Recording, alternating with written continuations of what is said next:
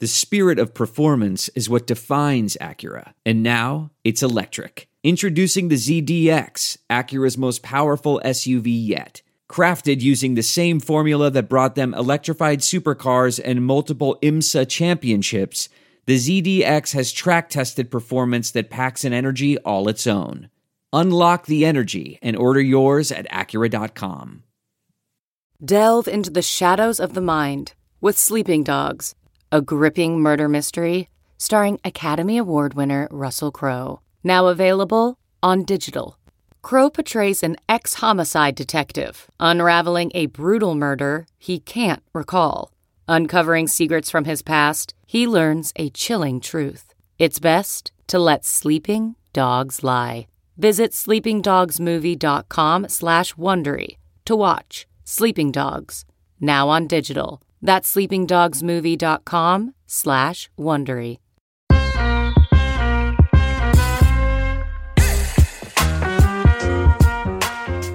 Hello and welcome to Baseball Bar-B-Cast, the only baseball podcast in the world with no interest of ever relocating to the city of Las Vegas. I'm Jake Mintz. That's Jordan Shusterman. And we just don't like gambling enough to do that. Jordan, we have a special guest that is going to join us today for the entirety of the show. Please explain.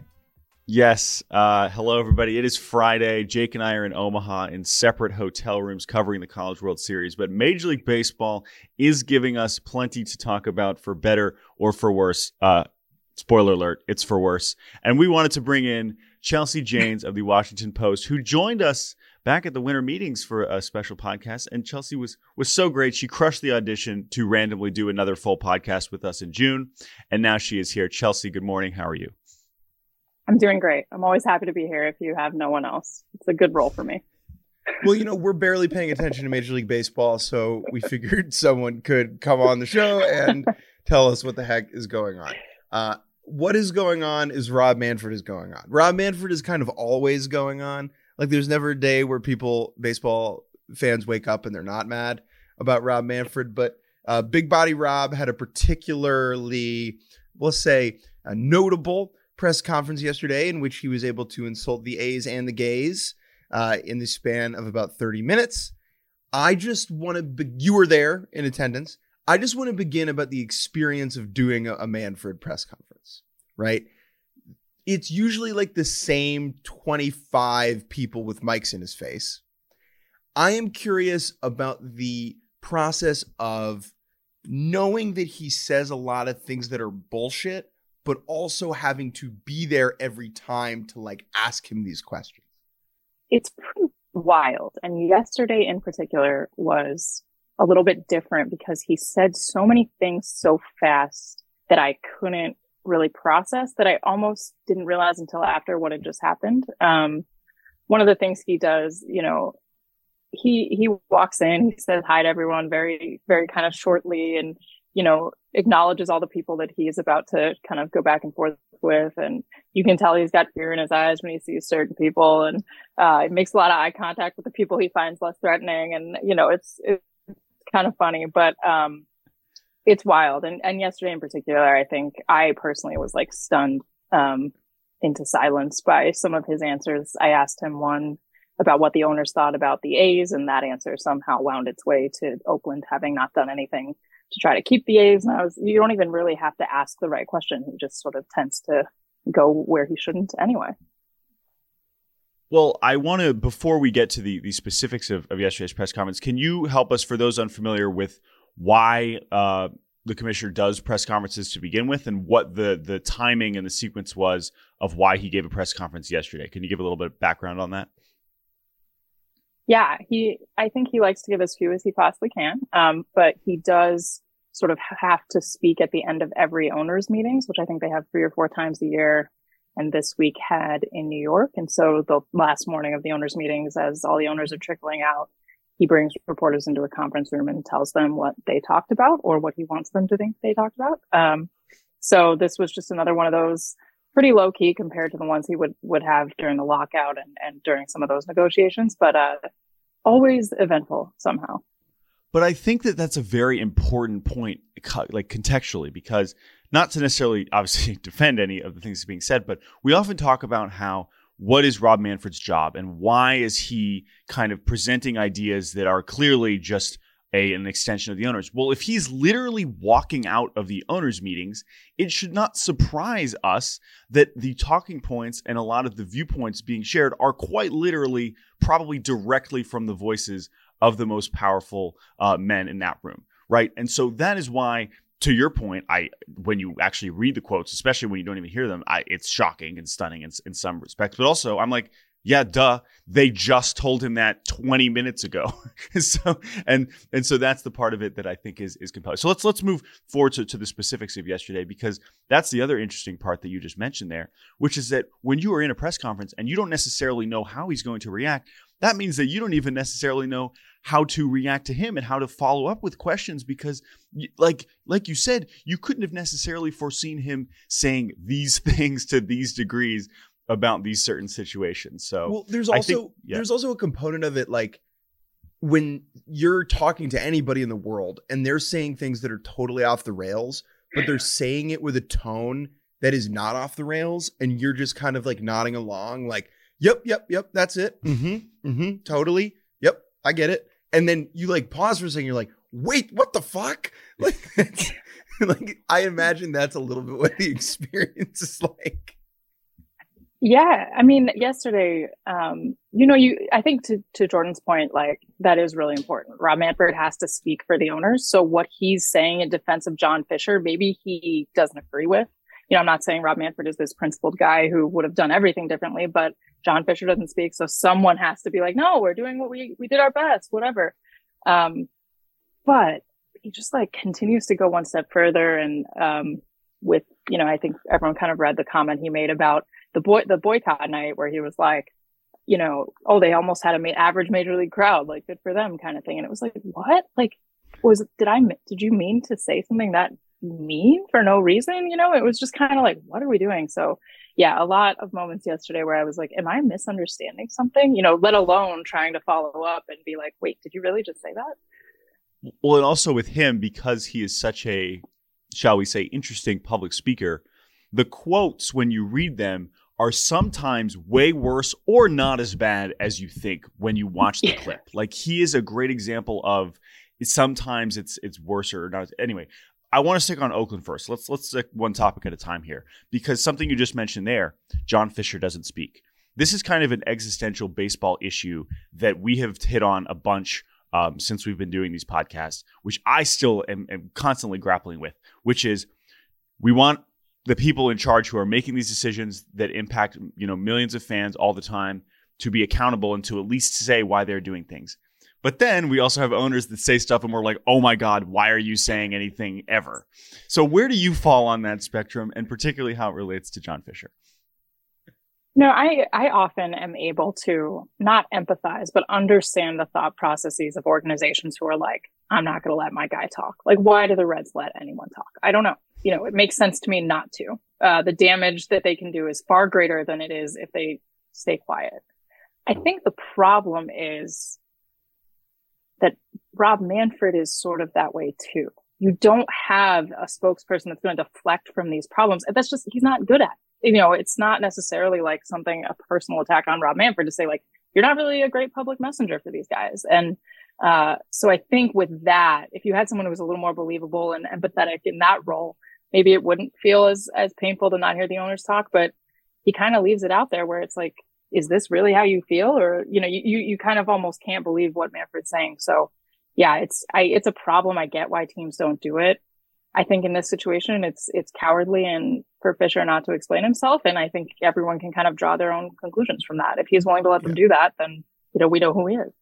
At least for Bud Selig, like he was, he was a cutie pie. I mean, you just want to like pinch his little cheeks. You know, it was like a softer face to the experience, right?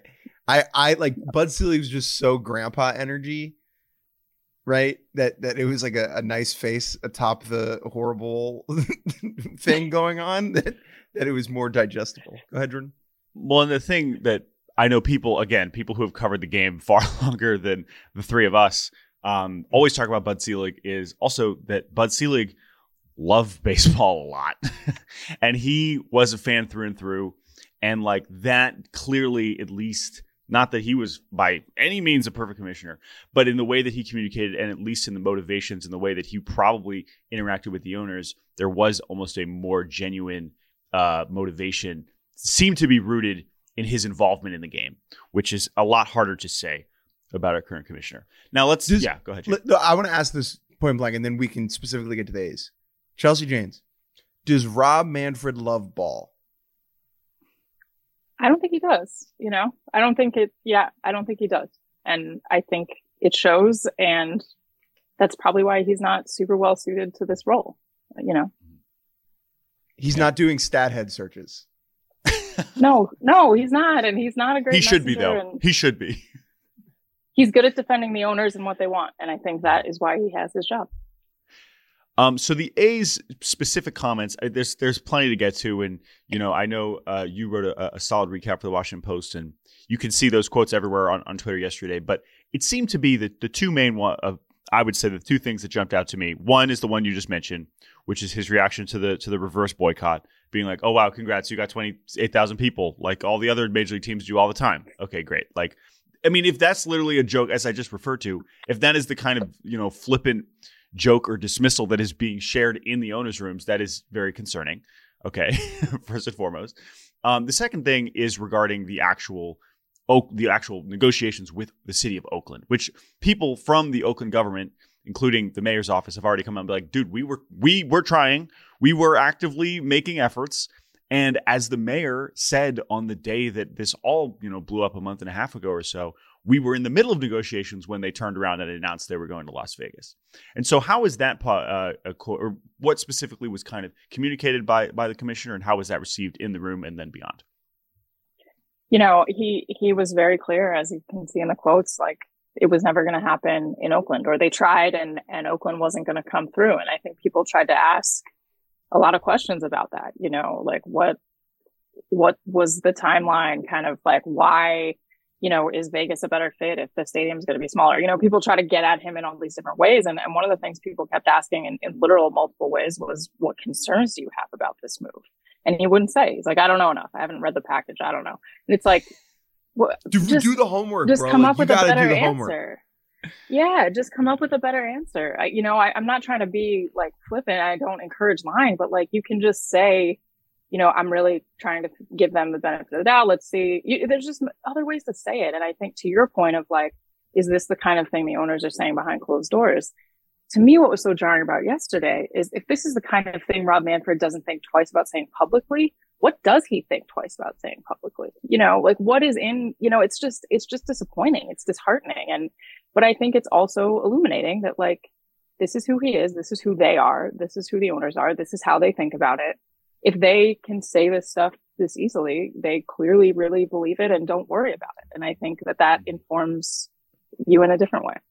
And there is an element of it to me that is refreshing in a bizarre, Yeah. backwards kind of end of the Watchmen way, right? Where this is the truth. We very rarely hear the quiet part out loud in our society and in this game. And when Manfred comes out and says it, and you're like, holy crap, I can't believe you said it, it is at least reassuring that our concerns about how the sport is stewarded are like founded in truth. They are grounded in something real, right? I want to talk about this one quote. June Lee, friend of the show, tweeted this one out. Uh, and this was on like the reverse boycott. Just quote, I mean, it was great. It is great to see what is this year almost an average Major League Baseball crowd in the facility for one night. That's a great thing. So when you see this written, it comes across so bitchy, like Mean Girls level. Ooh, congratulations on your big game, right? Like that's how it reads. Did it come across that sarcastic and snappy in person or no? Yeah. Oh, a hundred percent. I mean, to the point, like I said, I have heard it and I was like, I must have misunderstood that. Um, but I think one of the things about Manfred, and I don't think this lets him off the hook, but it's just true, is like, he's just like this, you know, like he got to this job by being a kind of very litigious guy who is able to make good arguments and stick with them and, and act like it's obvious to everyone and should be that, that he's right. I mean, we, I was listening to the bankruptcy hearing about Sinclair a couple weeks ago and he was testifying and like the judge was like telling him to stop talking. Like he's the same guy in every room, you know, it's not just us. Um, and I think that's just kind of like, like you said, it's a little refreshing. You're just like, okay, this is who this guy is. We don't have to wonder, you know, he's, he's going to pretend that the, the A's had a choice, but even he knows that's not true. It's like, that's who he is. So you kind of have that guy at the top. He's like the, the dictator that, that everyone kind of just works around. And I just think it's almost helpful sometimes to understand how, how clinical his approach to this is. What's interesting about it to me, right?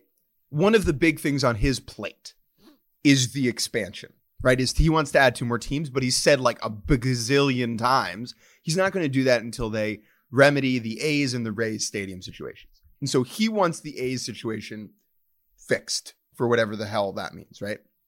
Is he happy about this outcome where we're at now of the A's moving to Las Vegas?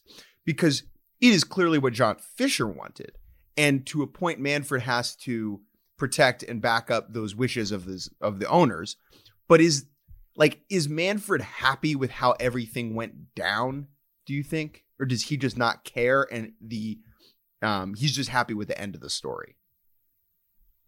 I will be interested. It's hard to answer, but I will be interested to see how Oakland is treated moving forward in those expansion talks because I think that will tell us a lot about how Manfred actually feels. You know, I I think MLB is going to be happy to be in Vegas. I, you know, kind of informally, I think that they, you know, have heard that they want to do, you know, some more events there. It's kind of a glitzy place, maybe some award shows in the, you know, it's just, it's just kind of like a place that they can use that they know players will come to and want to be, whatever. Um, but long term, like I am curious if Rob Manfred genuinely believes baseball in Oakland is not viable.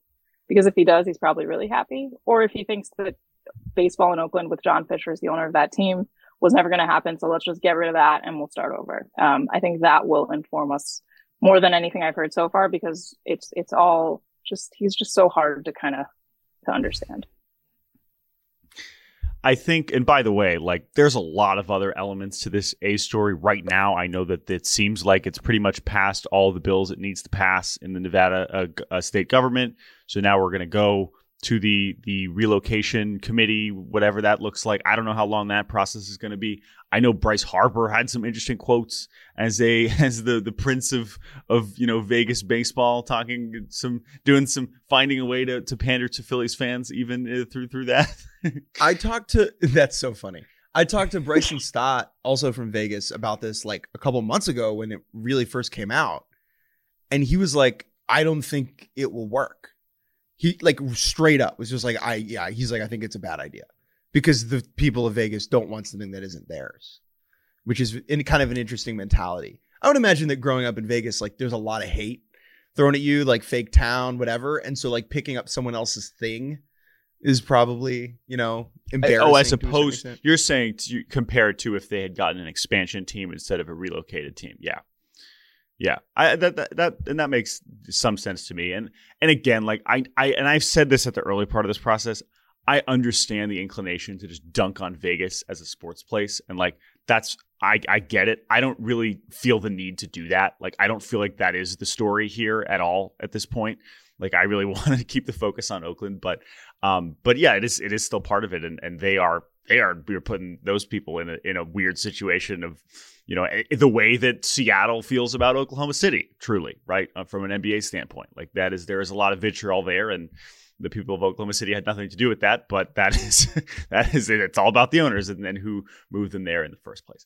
Um, I want to get to the other topic, which listen, here we are, June 16th. And it was like, all right, how many other ways can Major League Baseball screw up Pride Month? Uh, this we're only halfway through, and how can we do it? Well, good news, we got some new. We we, we managed to you know DF, DFA our shitty pitchers saying dumb shit, but we still uh, have to keep going with with some really inspiring and maddening stuff. So let's uh, let's flip the topic there. Of course, the A's story will continue, and we will continue to cover it to the best of our ability. But I did want to talk about this as well because it feels important. And as also as you kind of communicated on on your timeline yesterday, Chelsea, this it to some ways was almost even more stunning to kind of hear uh, said out loud in some respects. So why don't you take us through about how this line of questioning kind of came up yesterday during the meeting. I'm, I'm, curious about that too in relation to the A's. I'm, I'm curious how uh, he, was asked about uh, Pride Night and Pride Month in MLB, and then kind of how he responded to that.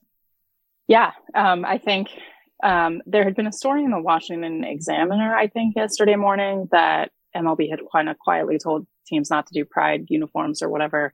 I actually hadn't seen that at the time. Um, I don't know if Hannah Keyser, who asked Manfred about the Pride Nights, had seen it, but she, I think, in light of all the craziness in Pride Month, was basically like, "Did you guys have any conversations lately about, you know, standardizing how teams handle this? You know, having everybody do it, whatever." And so that's the the question that got the answer, and the answer was he volunteered that that story that some of us might not have seen was correct that mlb had indeed asked told teams we don't think you should put pride logos on uniforms, hats, bases, whatever. And he said the reason is because he wants to protect players from potentially having to do things that are like, you know, against their personal views, um, was what he said. And he said that, and we all kind of heard him. And then the press conference ended. And even in the immediate aftermath, we all were like, wait, what? Uh, and I think that's kind of the comment that's been circulating since is basically we need to protect the players from pride logos. And when he says protect the players, would he this is is like um, a dynamic I'm always interested with him and with MLB is how much are you trying to solve a problem and how much are you trying to solve a PR problem? How much are you trying to avoid something messy that you then need to deal with? And this is definitely the latter because players are not people in this scenario who need the protecting, the first thing. And who is Rob Manfred to say that he is out there to protect the interests of the players to begin with? We just did the lockout where he was going against the interests of the players. And so that particular excuse rings hollow besides all the other insane shit that he's saying in regards to this, right? Yeah, it's it's wild. I mean, you know, one of the narratives around pulling the All Star game from Atlanta was that MLB didn't want Black players getting asked about this for the months leading up to the game and didn't want them having to choose until it wanted to make a decision for them and protect them from that. That makes sense to me. That is a kind of protection that makes sense. Uh, this is not. I think what he means, and to your point, is like we need to avoid the PR problem that would emerge if a bunch of dudes said we're not wearing these uniforms because every time it happens, people get mad. And I think the fact, you know, one of the things that kind of struck me yesterday is, you know, it's it's really easy for Rob Manfred to say something else, to say, we don't really like people messing with our uniforms. And we know Major League Baseball is insane about that stuff. So, you know, we're just we don't want to like kind of have pride uniforms every year. We're just gonna leave that, whatever. We can only have so many new uniforms, whatever. Stupid but fair. But he went further and said, no, we don't do this because some players might decide it is against their beliefs to say gay people should be welcome in Major League Baseball. And we need to protect their right to believe that. And I think, and protect them from any repercussions from believing that. And to me, that's just, you basically are saying that's more important than making people feel welcome. And, uh, you know, you're, you're saying that those are reasonable views that these players deserve to have held without being questioned about them. And I think that is a hard thing for a lot of people to hear who are genuinely in need of protection, um, who are marginalized, and who look to the sport for escape and see that it will not stand up for them. And also, like, what is the basic level of messaging around pride in the first place? Baseball for all, right? Baseball is for everybody, for you, for whoever in whatever you know community you put yourself in. This which, is which just quickly, who is baseball for? Just quickly, yeah. Jordan. That is not true. Like I think that is important. No, I, I know, but I don't know. I, am not saying that you're not saying that. I'm just saying like when MLB or when Pride Nights or with anything, when we're saying like the stadium is a place that everyone should feel comfortable, that is not the reality right now on June 16th, 2023. And like I just think that is a really important thing to recognize Hundred percent. No, no. I the, the, the reason I'm saying that is that that is the stated intention. That is the stated goal that we are trying to get to. And what these quotes are literally saying out loud is actually baseball is more for these people whose opinions we are more concerned about, even if they are the majority and they are the ones who are, as you've already talked about in recent episodes, about some of the, the the discourse around these issues, the people who are already in charge and the people who are already the majority, the people who are not necessarily threatened or marginalized, and all these other things, right? We've already had those conversations. But that's what's so stunning about it. Is it is the the antithesis of what is the stated mission of everything here. And while we cannot expect every single team to have the same level of Pride Night, depending on where they, I mean, it would be nice, right? It'd be cool if we had some level. I, I know that I can, I'm, I'm curious where you stand on that, but also uh, the degree to which there should be some sort of league mandated Pride Night or Pride Month and, and events like that. That I I sort of understand. I, I wish there was, but I can see that more. But again, it's the way that this is being communicated and the motivations and the concerns that are being said out loud that is what is so jarring, I think, is is the fair way to put it. Well, also, sorry, yeah. when you look at it within the context of wearing other themed uniforms yeah. for like military days, where that is, you know, changing the way a uniform looks in order to promote or highlight a certain group or people or community in the country that is like how is that okay and no pride uniforms is okay right? It's it's really wild because i think one of the things that comes up again here as with the a's is like if you're willing to say this out loud without hesitation you, you probably are even further behind on your empathy than you've communicated. You know, it just mm-hmm. shows. And I, I think it's really hard. Like we all have to sort of like learn how to put ourselves in other people's shoes and understand why things hurt them and why things are hurtful to certain communities. Like I'm sure you guys, I've certainly like made mistakes in that way where I was like, oh my gosh, I didn't even know that that would be hurtful. But we've had this conversation for years now. And for the commissioner of Major League Baseball not to be prepared to deliver that message differently to sort of a volunteer it. No one asked did you say don't do pride night? You know he just said it. Um, i think it just reveals just this level of removal of him and the people around him from i don't know what's what's hurtful to these people. And it's it's disappointing. Like you say I'm we all understand like these are conservative owners a lot of conservative players. Like you don't expect Major League Baseball to be the front runner on LGBTQ rights, right? But for them to admit that they are protecting the rights of their employees to say, I don't think gay people should be welcome. And I am so bothered by it that I won't wear this jersey. Uh, that is kind of rough. And it's something they could easily change and, and make a stand on. Uh, and they not only choose not to, they, they tell you they're not even close. And the thing that I find incredibly disheartening about this in a way, it gives Anthony Bass and the Tampa relievers a big victory and a win where they feel like worthy martyrs, like brave souls who stood up for what they believed in. And they are able to, that just reinforces that behavior within the league and will only lead to more players feeling comfortable sharing their regressive beliefs in public. And that will only create more ha- harm for the marginalized people who don't already feel comfortable. And it, to me, more than Rob Manfred saying something stupid, like again, he does that all the time. Like that is what I find so sad about this is that he is basically saying, you people stood up for the thing you believed in and it worked. Right. And that's just going to become a cycle now. Yeah. And, you know, it gets messy when you bring in religion and, and certainly we are able to let everyone have their religious beliefs. Um, I think what it comes down to in this conversation, as in many outside of baseball is, you know, if your beliefs hurt people, you would hope that that would lead you to reconsider. And when the employer or the, or Major League Baseball, this massive institution says like, that view is not okay. We're going to encourage people to feel welcome. You deal with that. That probably would make some people reconsider or at least expose them as, as what they are. Um, and the fact that they can't do that, it, it just gives people the right to, you know, think they're in the right. And that's hard.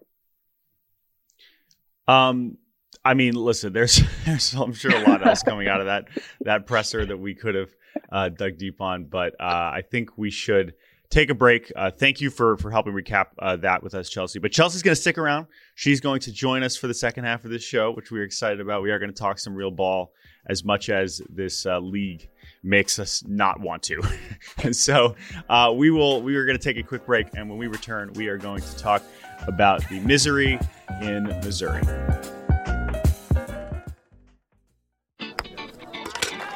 This is former PGA Tour winner Smiley Kaufman, host of The Smiley Show, a SiriusXM podcast. You want to know what I love about golf? I get to talk to some really cool people. I get to walk the fairways of the best courses in the world with the best players in the world, and I get to share it with you every single week. Listen to The Smiley Show right now on Stitcher, Pandora, Apple, or wherever you get your podcasts. That's Smiley, S M Y L I E.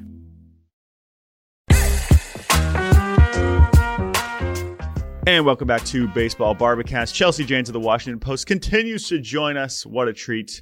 We are now going to enjoy talking about baseball. And what better way to enjoy that than talking about the last place St. Louis Cardinals? Um, Chelsea, uh, we're going to talk about the state of Missouri here for a little bit. The Royals are the worst team in baseball. The Cardinals are the worst team in baseball that is not supposed to be bad. Uh, and we, let's begin with the Cardinals because I saw you uh, tweeting about them a little bit over this past week as they have continued to spiral for like the fourth different time this season in a different way. And so let's let's just you know send it to you here. I, I know you kind of expressed this in your tweets, but just like where do you, to what degree are you shocked? What has surprised you? What is, what is your your your takeaway? I don't know if you've been around the Cardinals much this season, but what do you uh, what do you take from this just complete mess a, a almost un like completely unprecedented situation for a franchise that can roll out of bed and win 90 games. Yeah, I was around them a bit during all the Willson Contreras stuff. So at, at another spiral point. Um, and so first of all, I think like there's a team every year, every couple years that's supposed to be really good and falls apart. I watch the Nats do it. It's painful. It's agonizing. The vibes change and you can't get out of it. Like that's kind of what makes baseball great is there's an emotional component that you kind of can't measure and the cardinals are just in their heads. Like you can see it you can feel it walking in that room.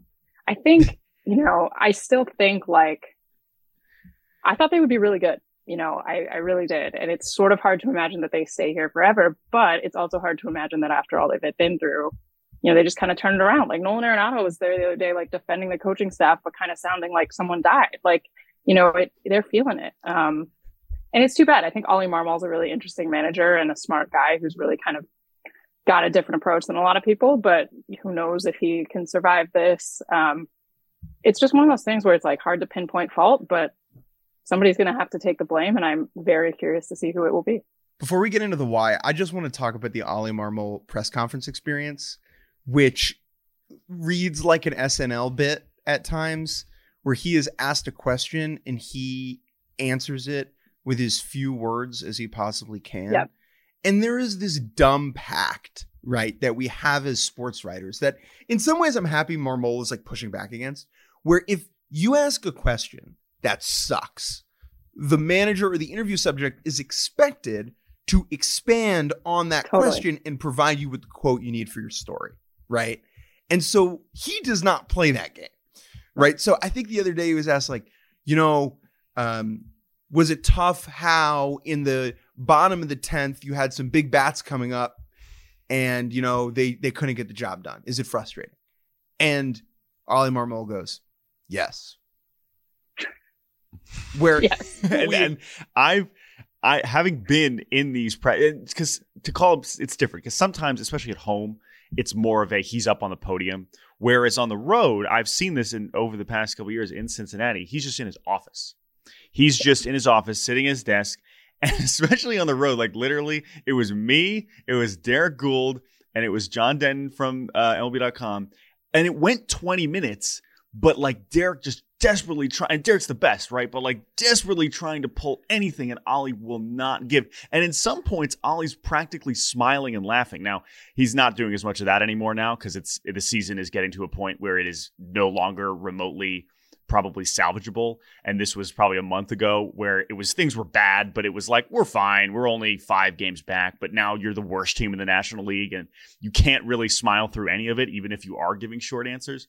So I agree with you. He is a fascinating manager. And I don't even know if we're ever going to find out if he's good or bad because it's kind of too far gone. Like I don't and but to your point, like who is is is it his fault? No, there's no way it's his fault. But so then what's the problem? Because I still look at this roster, I'm like, damn, that's a lot of good players. There's a lot of good players on this team. Some of them who are still playing pretty well. Someone in a meeting at some point in a Zoom meeting made a presentation. I don't know this for a fact. This is conjecture.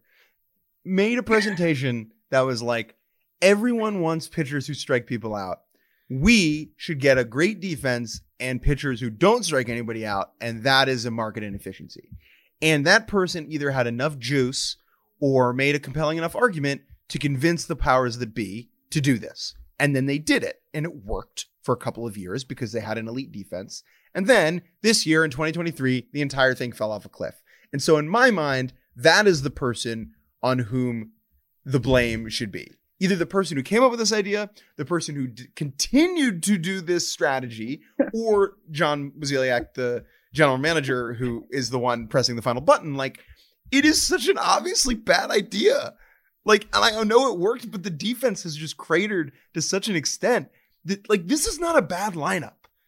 You know, they've underperformed, but they are good. Like, they're still pretty good. Like, I believe in the lineup. The defense sucks and the pitching sucks, and that's why they're here. Yeah, it's it's fascinating to watch. I, I asked Miles Mikolas about that, like you know the the ground balls and the shift, and he was like, you know, I think we've been really unlucky this year and all this stuff, and you know, unluckier than most, and and the balls will bounce the other way, and it's like, well, what if what if they don't, you know? um, and and I think they're all starting to like have that realization, but there's you know, and I don't know the organization as well as I, you know, like do others. Um, but there's been some weirdness there the last few years with, with Mike Shildt and, you know, Jeff Albert and just kind of the way things have shuffled, Mike Maddux leaving, whatever. It just doesn't seem like a place where there's a coherence of, of mission. Um, and on a team where they're so obsessed with the Cardinals way and doing that, it's almost, you kind of wonder if maybe it's time to kind of get some new blood in there at the top and, and sort of remedy the vibe. Um, I don't know if it's John Mozeliak's fault. I often think that sometimes just change for change's sake is helpful in these situations. So who knows? But it is things have been weird there for a bit, and I think you're right. Like there's been some strategies settled on there that you're kind of like, do you just think you're smarter than everyone else? And I think they do, and in many cases they happen. Uh, mm-hmm. But it's it's kind of fallen apart, and they may need to kind of humble themselves a little bit here. Yeah, and Mozeliak's had so much success to where it's hard to right. put it on him. But but to your point, the timing was weird because the whispers over the last few years is that he's kind of on his way out, and it still seems that way. But instead of you know jumping ship like Theo before everything gets ugly, right. he's he's riding it out like he's still there. And I don't know what. It doesn't seem like it's likely to keep him around for much longer. That's for sure. Um, we'll see how that. But but again, as with a lot of things with organizational stuff like this, as Jake's kind of alluding to, we don't totally know.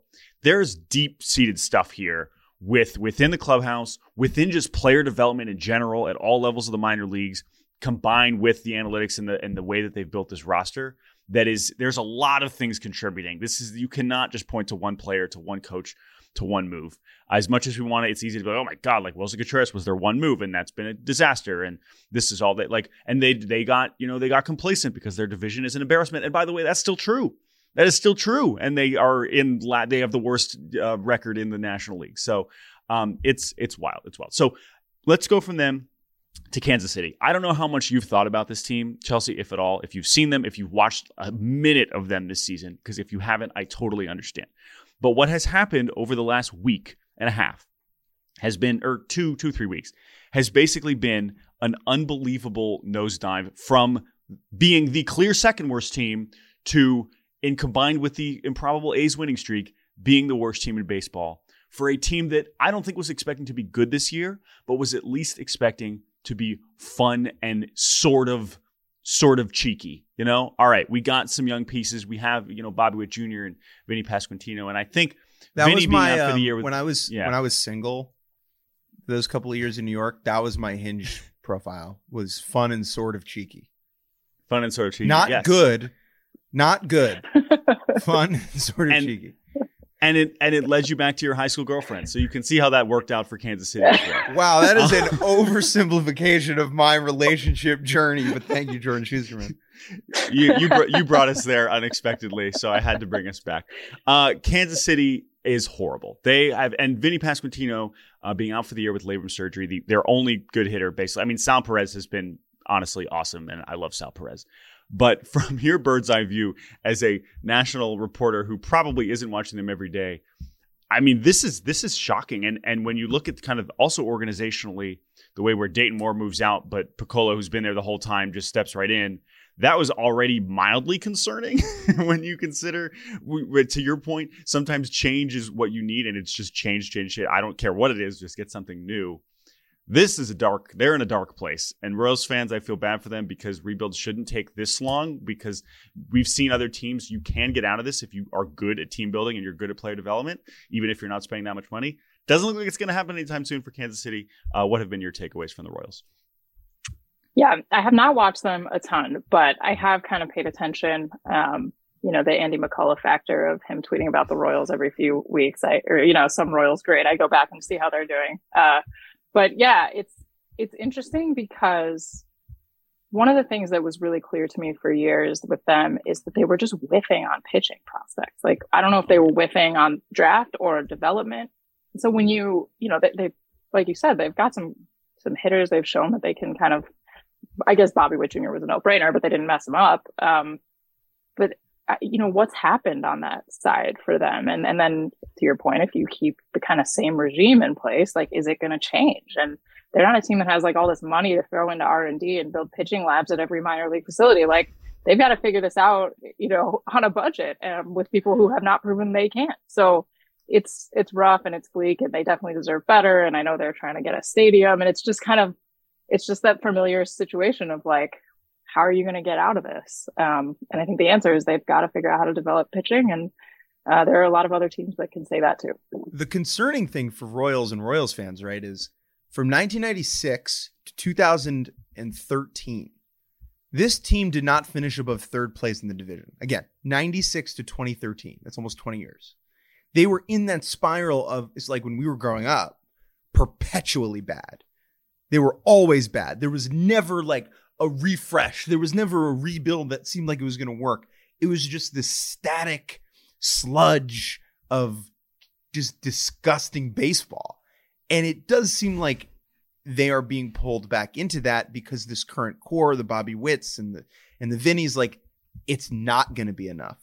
There, it, that is what has been so dispiriting about this season, is that there was hope and not only is this season not gone well, it has shown that this group is unlikely to be the group that brings them back to where they need to go. And we you see that all the time with various, you know, rebuilds when it becomes clear that like I'm trying to think, like the rebuild before the Cubs got good, where it was like Josh Vitters, right? It was like, oh, he's gonna save us, like he's gonna, and then you come to this realization that that's not the case right? And it's so disheartening because you've spent all this time as a fan believing in these prospects and looking at high A box scores and, you know, and then the guys suck or they don't suck, but they're just not enough. And I think you're like, I don't want to put too much pressure or um, blame on Vinny and Bobby Witt and Melendez.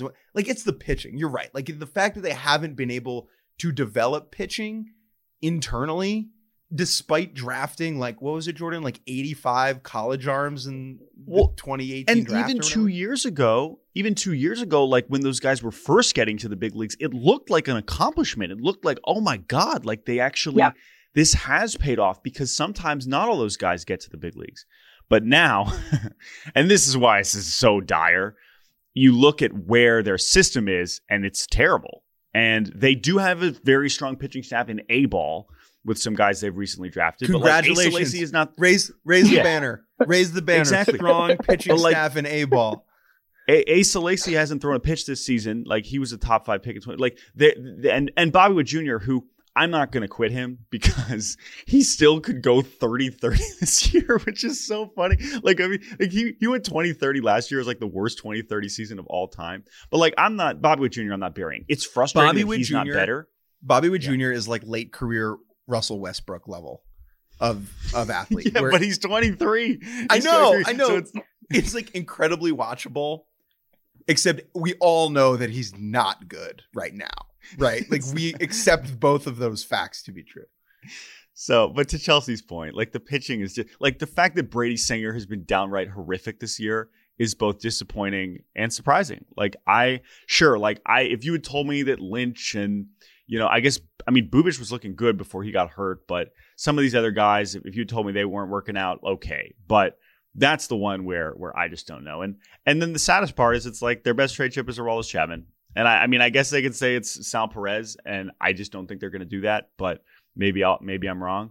Um, but it sucks. It sucks. It sucks for them. And and I've, I've said this a lot, but just watching these four rebuilds in the Central Pirates, Reds, Royals, Tigers, and how bad it's going for the Royals and Tigers, and how well relatively it's going for the Reds and Pirates is is is pretty stunning to watch. Um, and uh, and yeah, but hey, Spencer Torkelson, Maybe, maybe it's happening. Maybe it's happening. All right, we're not talking about the Tigers. Uh, all right, let us spend two to four minutes saying holy shit about Shohei Ohtani. I would say that this is not something we do nearly enough on this podcast, but also like you know, it's not like you need to convince us. Uh, he's he's the best player in the world. He's the best baseball player I've ever seen. What he did this week, hitting four opposite field home runs. Three of them were 440 feet or farther. The farthest balls hit to the left field in ballpark history. All three of them by him, including in a game where he was pitching. I, I mean, I, you know, we're out of words. He's the best player I've ever seen. Uh, Chelsea, uh, what do you think? What do you think about this guy? He's pretty good, right? I mean, those home runs, you guys were tweeting them over and over. So I've like watched them a bunch and I mean, they're just absurd. Like there's, there's not people that can do that. The, the only thing I've seen that's like comparable to that kind of like opposite field alley power is like Juan Soto at Soto, his absolute yeah. best. And, and that was something like no one had seen before in the Nationals organization. You know, it's just like, it doesn't happen. Like, and he Ohtani's unbelievable. I mean, even like WBC batting practice sessions where he was just purposely putting balls in the top deck in Miami. Like people don't do that. People can't do that accidentally. Uh, so yeah, he's amazing. And and actually last night was the first time I let myself be like, is this gonna happen? Like, are the Angels good enough? Mm, uh, I don't interesting. I, I don't I don't know, but the vibes are better this time of the year than they usually are there. So I don't know. last night was the first time that I thought oh, he actually can singularly carry them. Yes. Which I know that sounds right. dumb, but like because he has done this for the last few years. But like this this stretch, this what he just did in Texas this week, it actually felt like a one man team. Like as we've yeah. mentioned a couple times, Mike Trout has been actively bad for like a month. And I know that they have built this roster up to be a, a much more competent team. And I do think they are going to be in the mix for a wild card no matter what. But like I'm with you. It's like holy shit, he can just win these games on his own, and and he, to be able to hit these home runs. I mean, this is what I tweeted, but it's just like if he never pitched, he would be one of the most astonishing position players that we have in the game. Um, yep. and he pitches, so pretty fucking cool. it's amazing. He's, yeah, he's, he's good, guys. Well, can I can I say one more thing about Ohtani and this hot streak in particular? He yeah. also in May was kind of going through it. Like he had a little run in May where he was striking out a shit ton. Um, and like at the end of April. And then now it's like, I mean, he's got like a 1400 OPS in June or some fucking ridiculous nonsense. so, so, uh, yeah. Anyway, it's just, it's just funny because we really have not talked about it much on no. this podcast. This week demanded it. Well, it's interesting. Yeah. I have two points here. One is like, okay, why do we not talk about him maybe enough on this podcast? I think it's because there is a lazy level of analysis that happens around the baseball media world where it just like Ohtani go brr is is the totality of what people say. And so it is sometimes difficult to add anything more than that because of how mm-hmm. obvious his excellence is on a day-to-day basis. And I don't want that to like make us numb to him or you know, not appreciate him enough. But I sometimes find it difficult to talk about Ohtani in that way mm-hmm. because it's like, right. what do you just like? I don't need, no one is listening to this podcast to be like, I wonder if Ohtani's good. Like, any person can watch him and understand like 80% of Shohei Ohtani being incredible without anyone providing any level of analysis. Totally. Totally agree. But again, that that is why I did want to harp on that at least when he did it the first time and then three more times over the course of the week. That specific home run, I just can't They did it three times in one week. I, I cannot. It just does not look normal at all. I, I it is so ridiculous to see opposite field power like that. because we have under like we have a conception in our heads of what an opposite field home run looks like where a batter swings with a certain amount of force and then the math of how far the ball should go and to where is in our heads and for soto as you mentioned before when he does it he is swinging so hard and the transfer of power is so visually apparent that like when he hits an opposite field home run, you're like, oh my god, that's gonna go far. Ohtani, it's just like, zing, like third deck. Like it look the trajectory looks like he's pulling the ball. That shouldn't be possible. Like that, and it's the same thing with Soto. Like when you watch the Soto home run to the train tracks in the World Series, like it that should not be possible to do opposite field.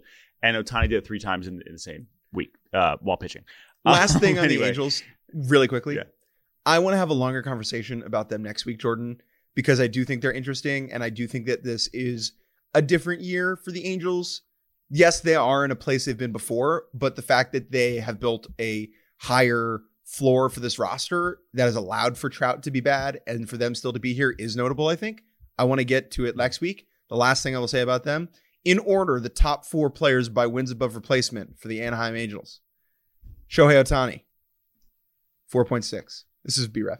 Mike Trout, 2. Zach Neto, 1.9. Mickey Moniak, 1.5. Go Angels. and Chris Davinsky, by the way, at number six. So there, there's there's still problems here. Okay, this is there is not to your point, Chelsea. uh, You know, it's easy to get tricked. Uh, it's happened to most of us. But uh, let's let's be patient. Let's just enjoy the show. Uh, no W. All right, it's time for the good, the bad, the ugly. We can speed through these, but I'm so excited about this because Chelsea is especially equipped to participate, as you will find out here shortly. Uh, so, Chelsea, thank you for indulging us. As always, we do on Friday something good, something bad, something ugly from the past week or perhaps from 2015. Uh, let us go to you, Jake. Uh, start us off with something good. I want to talk about Kevin Kiermaier as my good. He has not been particularly good recently. He's kind of coming back to earth a little bit offensively, but he is enjoying the single best season of his career as an age 33 injury riddled center fielder who was just booted from the only team he'd ever known. and he's been incredible. Kiermaier has never been an all star, which is indicative of how we think about value and defense. And Andrelton Simmons was never an all star. The elite defensive players, because they don't have like incredible defensive seasons that are obvious to our eyes, don't get the opportunity to be all stars. And I think Kiermaier is going to get that chance this year because of how good he's been offensively. And for me, that is good. He is a really iconic player. He is someone that I will like tell my children about and have them watch highlights of him.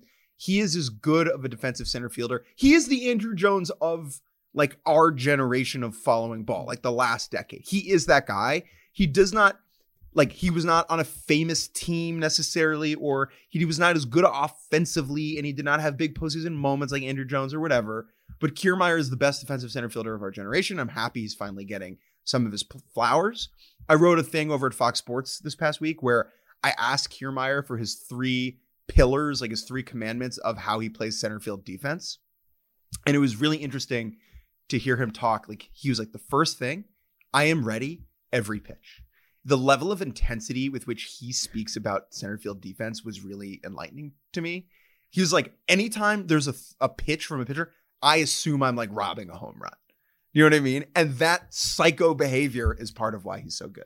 So for me, Kevin Kiermaier is good. I will kick it to you, Chelsea. What was good for you this week? I'm going to be a homer here um, and just bring up something no one cares about outside of DC, which is I think Mackenzie Gore might be the real deal. Um, Ooh, okay. five five plus innings against the I mean the Astros are are weaker than normal, but he just kind of keeps putting up numbers. His his you know his whiff percentages and stuff are like they're not top, but they're close enough that you kind of have to give it a second look and be like, is this real? And one of the things that's kind of hard to to see from afar that I've gotten to see more up close is like that guy's a, a dude, as you would say. Like he's got the the factor of like he's mad if he's not good. He thinks he should be good all the time. You know, a lot of young pitchers have come up during my time in, in DC and some of them have been really, really good. But he is the one who I look at first and I see like that fire that you only kind of seem to see in the really good ones. And uh it's been interesting to watch, but I think it's been really encouraging for the Nats. Like to your point of the Royals, not getting to see the kind of progress they were hoping for. I think the Nats are looking at Gore and just being like, stay where you are, dude. Like, keep going. Let's, let's keep going because you're, this is where you're supposed to be. Um, so quietly, I think he's sort of becoming what they are hoping. The Nats are saying to their pitching dev people, don't talk to him. Don't say anything yeah, to him. just leave him alone. We don't know why this is happening. Just figure, just let him go. And uh, Jojo Gray has also been pretty pretty Yeah, freaking been awesome. solid. So both of them, but He's been but I'm glad you I'm glad you mentioned Gore. Um, I think it got kind of lost because he had some like disaster outings and then got hurt.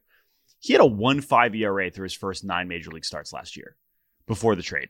Like he, it was happening. It was like holy shit! Like this is the guy. This is the dude who was one of the more celebrated, you know, amateur pitching prospects we've ever seen. So great shout out. He is. Uh, he's a fun watch too. As far as left-handed pitchers, it's nice. You know, if you have to watch Patrick Corbin, at least you're going to get to also watch uh, Mackenzie Gore in Yes. the in the stretch there.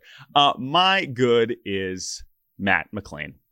Matt McLain is so good at baseball, guys. I am such a big fan. I've gotten to watch him now since he came up uh, with the Reds. And while Elly De La Cruz does deserve all the attention and more, Matt McLain is just ridiculous and also fascinating because he has been a very celebrated and people thought he was going to be a great a great hitter since he was 17. You know, he he is a first round pick out of high school, doesn't sign, goes to UCLA and like has a good career there, but it wasn't like he totally blew everyone away.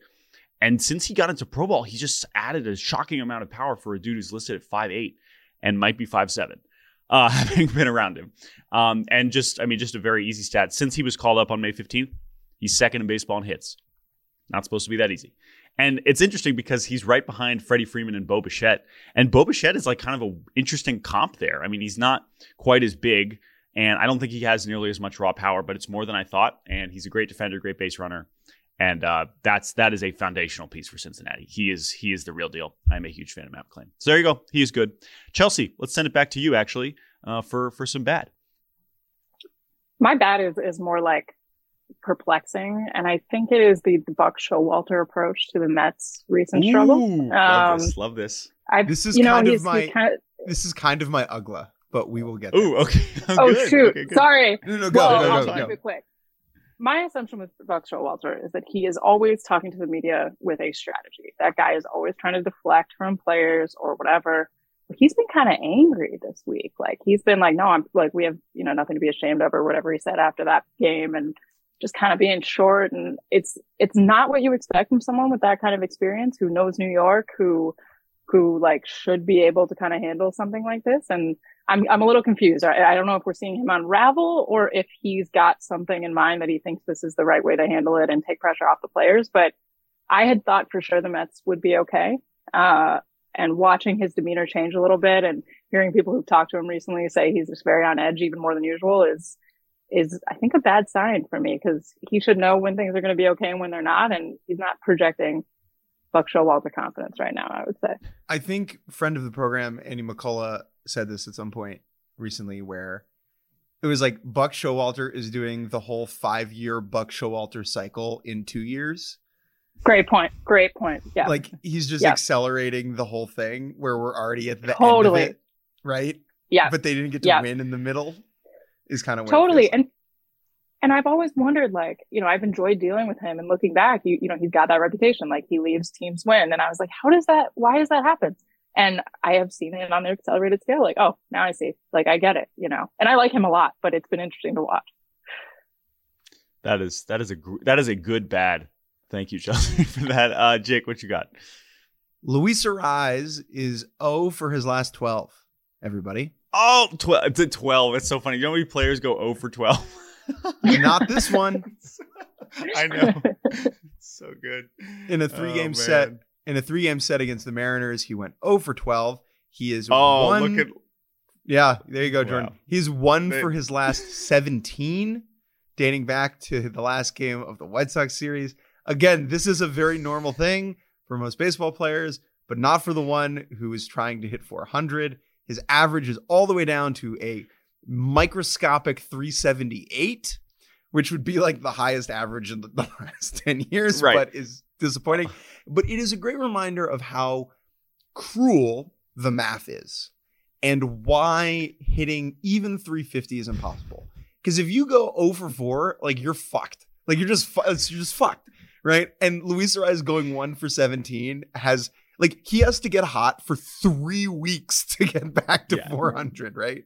And I don't, I don't like, I don't mean it from the party pooper standpoint because I love. He's one of my favorite players, and I wrote about him last year when he was hitting 360. But like, this is why the 400 conversations are just absurd because it takes three bad games and you're screwed. Like, it's like, and I know he can go on a hot streak and hopefully gets it back. But Mariners raised the banner, kept Arraez hitless for a series. I mean, let's go. This is huge. This season's been a smashing success. What's bad for you, Jordan? Uh, the Milwaukee Brewers have lost six in a row. And while this division, they are injured, I, I acknowledge that they are injured. But a couple weeks ago, the Reds were in striking distance coming into a four game series at home against the Brewers. And the Brewers were like, no, it's fine.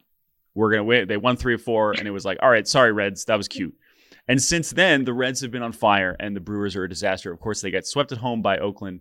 They lose two close games, including uh, the first Devin Williams meltdown of the year, maybe the last Devin Williams meltdown of the year against Minnesota, where I believe he did not record an out on Tuesday. And this team is just as, as painfully mid as it gets. And we talk about the Twins, and it's like, please just win this stupid division. Like, that's how I feel about Milwaukee. But it's more fun if Pittsburgh and Cincinnati are going to stick around. Like, I, I think that's that's way more interesting. So I, it's kind of good for the nature of the, how interesting the season is. But as far as Milwaukee's expectations, like, it's bad. It's very bad. So they are bad. All right, Uggla, Uggla time. Uh, I think Jake, you should go first. So my Uggla was Buck Showalter related. There was a video that Yes Network tweeted out during the Subway series. Did you see this of Buck Showalter and a bunch of Yankees and and it, the, the title was basically like, "What do these New Yorkers think about pizza?" And they talked about pizza, but then it kind of s- just slowly fell into a conversation about New York as a whole.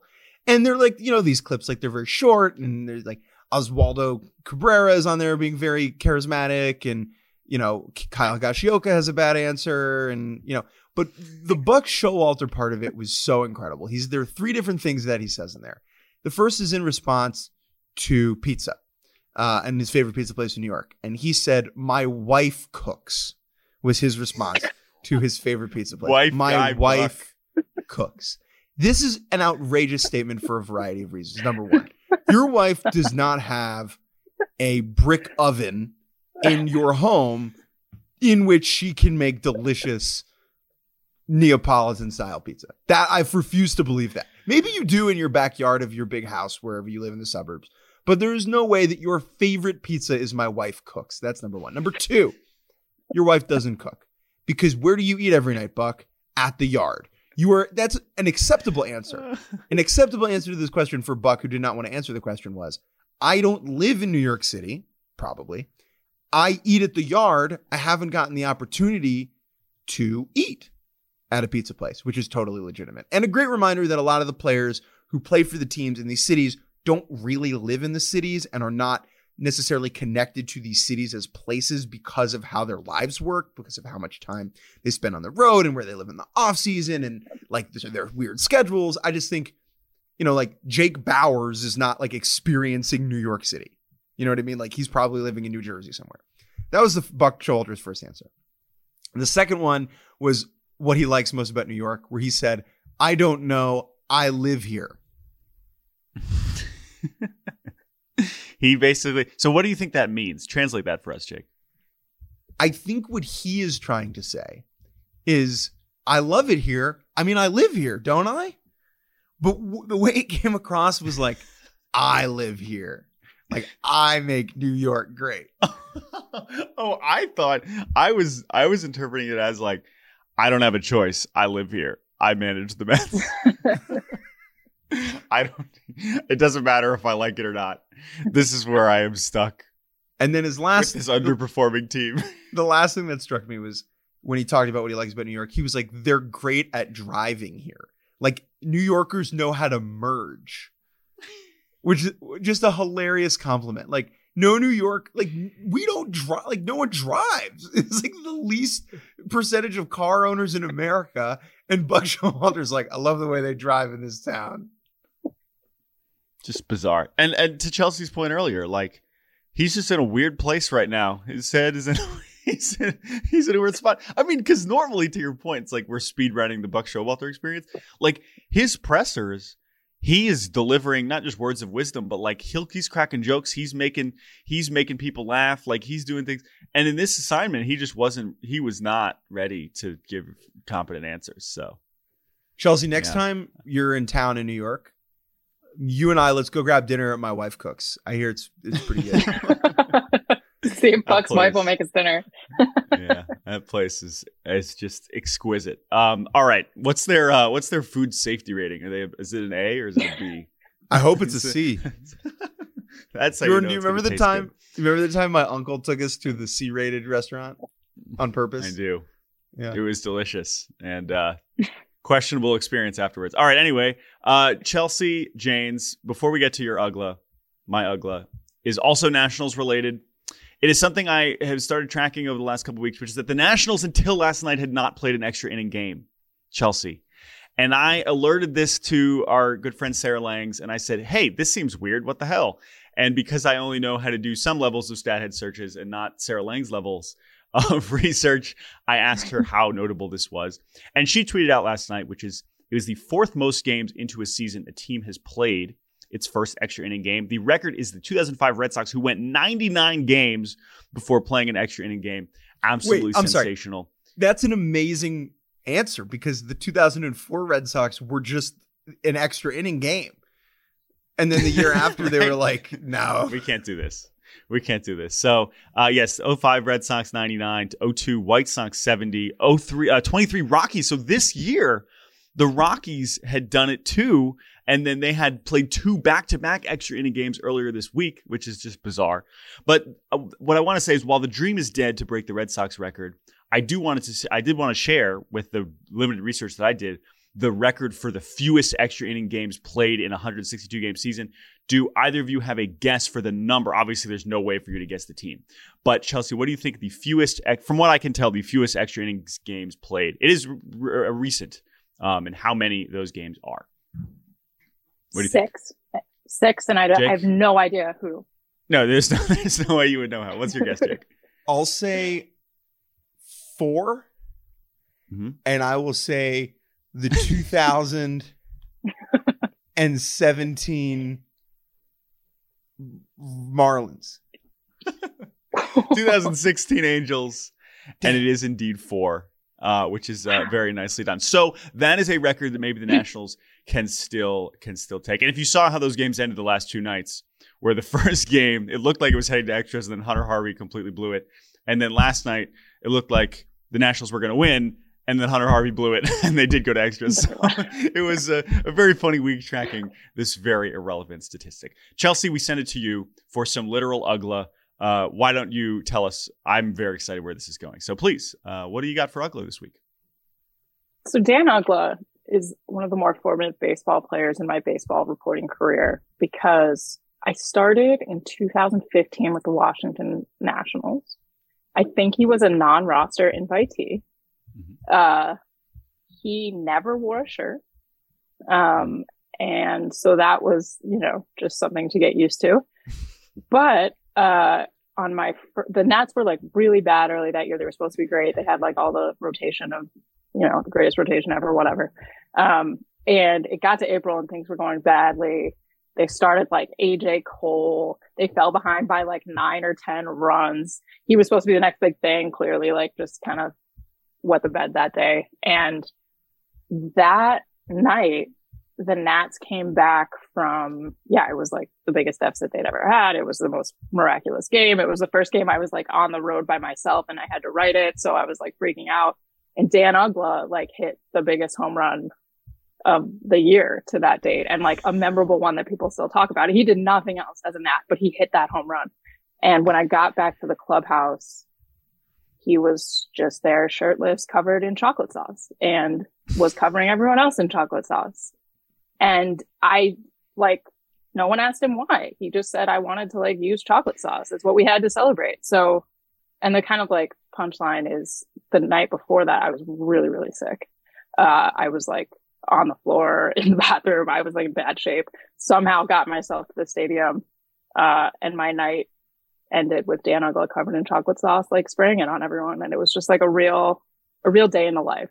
Um, my other Dan Uggla story is that he went through this crazy training for his eyes that involved like jumping on a trampoline. Like his eyes weren't synced up with his brain. It was this crazy thing. It didn't actually help him revive his career, but uh, so I have this lasting image that I've never actually seen, but pictured of Dan Uggla jumping on a trampoline with his eyes closed, trying to catch things he can't see and you know, save his career that way. So those are my those are my two Dan Uggla stories. But man, he's a trip. Such a nice dude, very friendly and very shirtless.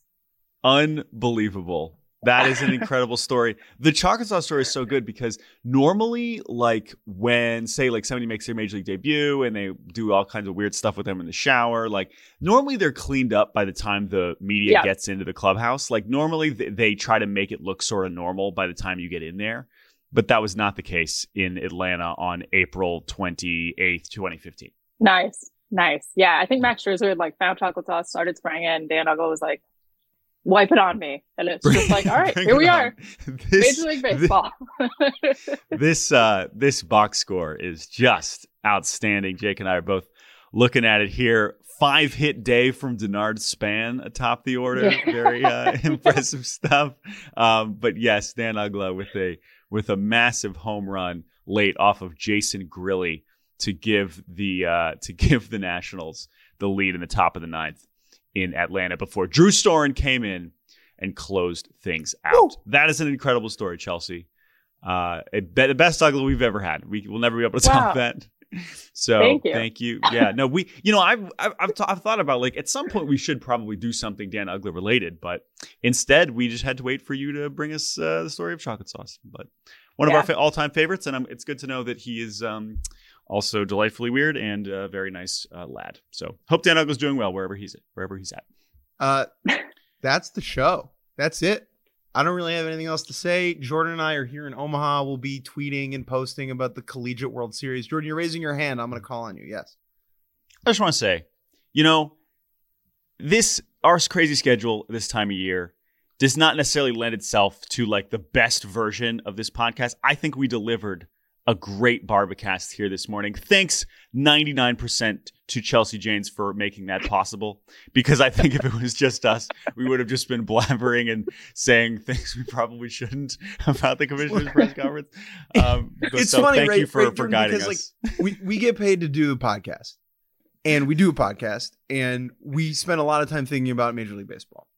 But maybe we should be doing that every day, right? But sometimes the way that our life works is we can't do that every like we are sometimes doing college baseball or little like whatever. And so what we still have to come on here every all the time and talk to these people and pretend like we're authorities on the matter and enough people listen that we get to keep doing it. But to the listeners, just so you know, we're peeling the curtain back. Chelsea saved our asses here. So thank you, Chelsea. yes, Chelsea. We hope you enjoyed it. And where can where can people uh, support your work and and follow you? I know you're. I mean, you're you're, you're one of the best. Oh, thank you. Yeah, I mean, if you if you're so inclined, WashingtonPost.com. Obviously, I think I'm Chelsea underscore Janes on Twitter. I don't know if I recommend that follow, but it's there. And uh, yeah, yeah. I, I, I disagree. I think Chelsea's. I, democracy, does. Does, it does. And I, I gotta say, I think Chelsea's got one of the better Twitter. Like you tweet the right amount, and that's you know wow. it helps to not be a beat writer you. anymore. But like your your tweets hit, your tweets hit. It's good. I'm in. I'm in. Thank uh, you. Chelsea Janes. Wow. Thank you. I, I, mean that. That's really. Jordan yeah. and I often talk about the list of people who might like baseball more than us. This is not a definitive list of people who do like baseball more than us. It is a conversation about people who are in the conversation. Rob Manfred. Rob Manfred. Yeah, he's way one. up there. Yeah, he loves it. He's actually here in Omaha on his own dime for fun. Um, and Chelsea is no doubt on that list. And I would see the number of people on that list that are around the game all the time is very small because it grinds you down and it makes you hate it. And so that is why I am particularly thankful for you, Chelsea, as one, a friend, two, a colleague, and three, a voice in our game, that you are have been able to maintain the level of enthusiasm that you have and the level of perspective that you bring. I think a big reason for that is that you covered politics for a couple years. And so you're very appreciative Yeah, yeah. of the world of baseball. Yeah, hundred percent. I would say MLB during Pride Month it might might bat- batter that out of me, but I'm trying to hold Mm. on. Yeah, Okay, just a couple more weeks. Surely there won't be another embarrassing uh, mishap over the course of the next few weeks, but hopefully not. Uh, thank you, Chelsea, again for the insight and uh, and and playing along with our. We we we had some good conversations, and then we got to Dan Uggla and chocolate sauce. That is this podcast. Thank you. To Chelsea, thank you to Jake, thank you to Chris Tyler for producing as always. Uh, we hope you have a wonderful weekend, and we'll be back back on Monday. Goodbye.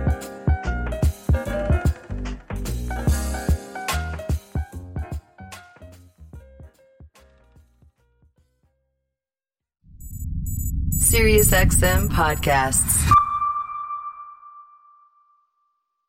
Why? Why? If you have T-Mobile 5G home internet, you might be hearing this Why? a lot. Why? Every time your internet slows down during the busiest hours. Why? Why? Because your network gives priority to cell phone users. Why? Good question. Why not switch to Cox Internet with two times faster download speeds than T-Mobile 5G home internet during peak hours? Okay. Stop the whys and visit cox.com slash 5G home for details. T-Mobile prioritizes certain T-Mobile phone users over home internet users during times of congestion.